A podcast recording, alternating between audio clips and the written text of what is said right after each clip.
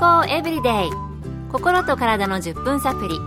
この番組はセブンス・デ・アドベンチスト・キリスト教会がお送りいたします。皆様お元気でしょうか？森田美恵です。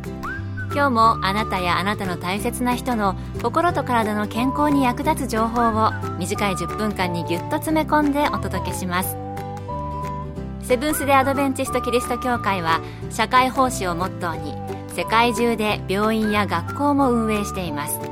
日本でも東京神戸沖縄の3カ所の病院をはじめ福祉施設などの運営を通して皆様の健康と医療福祉の発展に携わってまいりました。なおこの番組は健康情報番組で医師のアドバイスや治療に代わるものではありません。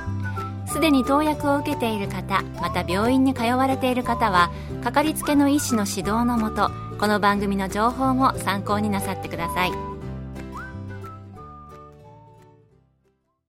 あなたは健康や体のことについて疑問に思うことたくさんあるのではないでしょうかこの番組でもたくさんの気になる話題や病気のこと、体の仕組みなどをご紹介してきましたが、今回は筋肉に関する豆知識を2つ取り上げたいと思います。まず最初は、どなたも経験があるのではないでしょうか。これから夏に向かってスポーツやサイクリング、登山やハイキングなどを計画されている方も多いかもしれませんが、そんな時に足など体に起こること。そう、筋肉痛です。そして、運動中や直後ではなく、運動した日の夜とか、次の日とか、遅れて出てくることもありませんか？そんな筋肉痛、なぜ起こるんでしょうか？また、遅れてくるような気がするのはなぜなんでしょうか？今日は東京衛生病院の医局長で外科部長の佐々木義則先生のお話をお届けしましょう。筋肉痛は過度な筋肉運動により筋肉に熱が発生するとともに筋繊維が破壊され炎症を招き発生します破壊された筋繊維から痛みの原因物質がじわりじわりと細胞の中で生成され蓄積されることにより筋肉痛は発生すると考えられていますので遅れて出てくるわけです。筋肉痛の期間は破壊された筋繊維の量と痛みの原因物質の量に相関いたします。そのためその筋肉痛の間はあまり無理をしない方がいいでしょう。その後破壊された筋繊維は過度な運動に耐えられるようさらに強く再生していきます。それとともに筋肉痛も軽減します。自分の筋繊維を破壊できるほど運動を楽しめるということは大変素晴らしいことですね。破壊が大変素晴らしいって面白いコメントでしたけれどもね。破壊されるのは筋繊維であって、またその後さらに強靭な筋繊維を再生させるからということでした。ただ、痛いのはやっぱり嫌だなという方多いかもしれません。筋肉痛を避けるためには、この番組でもご紹介しましたけれども、筋肉のウォーミングアップとクールダウン、運動前と後のストレッチをなさってみてください。健康エブリデイ。心と体の10分サプリこの番組はセブンス・デ・アドベンチスト・キリスト教会がお送りしています。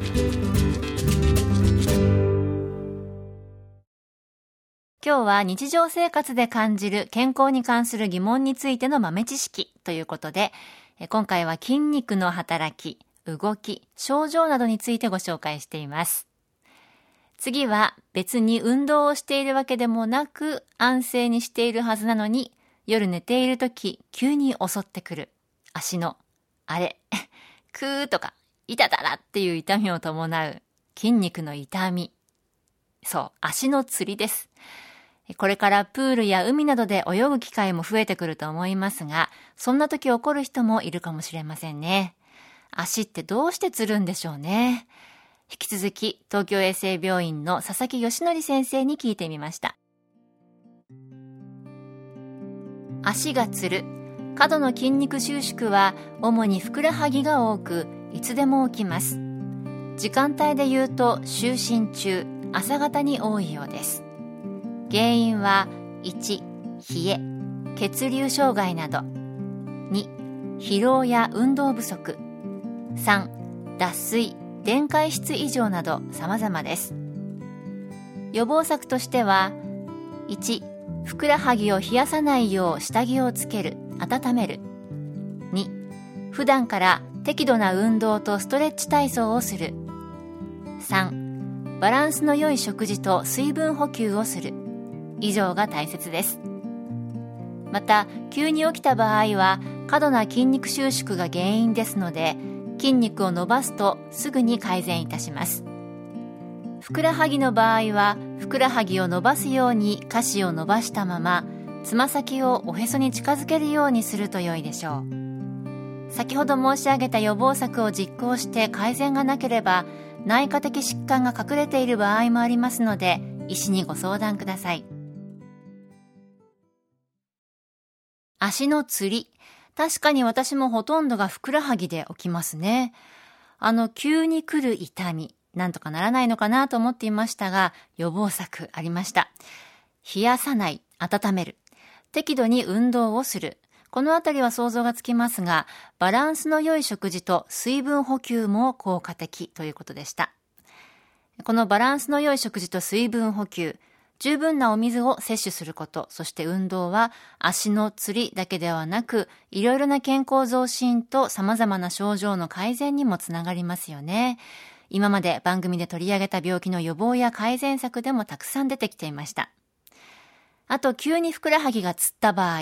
過度な筋肉収縮が原因なので、治すための筋肉を伸ばす動作。すでにご存知の方もおられるかもしれませんが、このふくらはぎを伸ばすようにですね、下肢、足の下のところ伸ばしたまま、足先、つま先をおへそに近づけていくようにする、反り返るような動き。あれってお医者さんの目から見ても有効なんですね。それから最後に改善策をやっても効果がない場合は何か内科的な疾患の疑いがあるので、たかが足つりと油断しないでお医者さんに相談した方がいいそうです。どうぞお気をつけください。今日は筋肉に関する豆知識を2つ。東京衛生病院の医局長で外科部長の佐々木義則先生に伺ったお話ご紹介しました。今日の健康エブリデイいかがでしたか？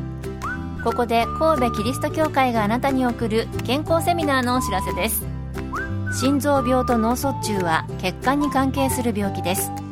あなたの血管年齢は？というセミナーを6月23日日曜日午後1時から兵庫県のセブンス・デ・アドベンチスト神戸キリスト教会で開催します。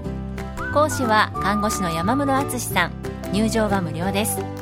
実際に血管年齢を測って血管年齢と健康についてご一緒に学んでみませんか？詳しくは神戸協会健康セミナー神戸協会健康セミナーで検索。また神戸以外でも各地の協会で健康セミナーが開催されます。どうぞ番組ブログをご覧ください健康エブリデイ心と体の10分サプリこの番組はセブンス・デ・アドベンチスト・キリスト教会がお送りいたしました。それではまた Have a nice day!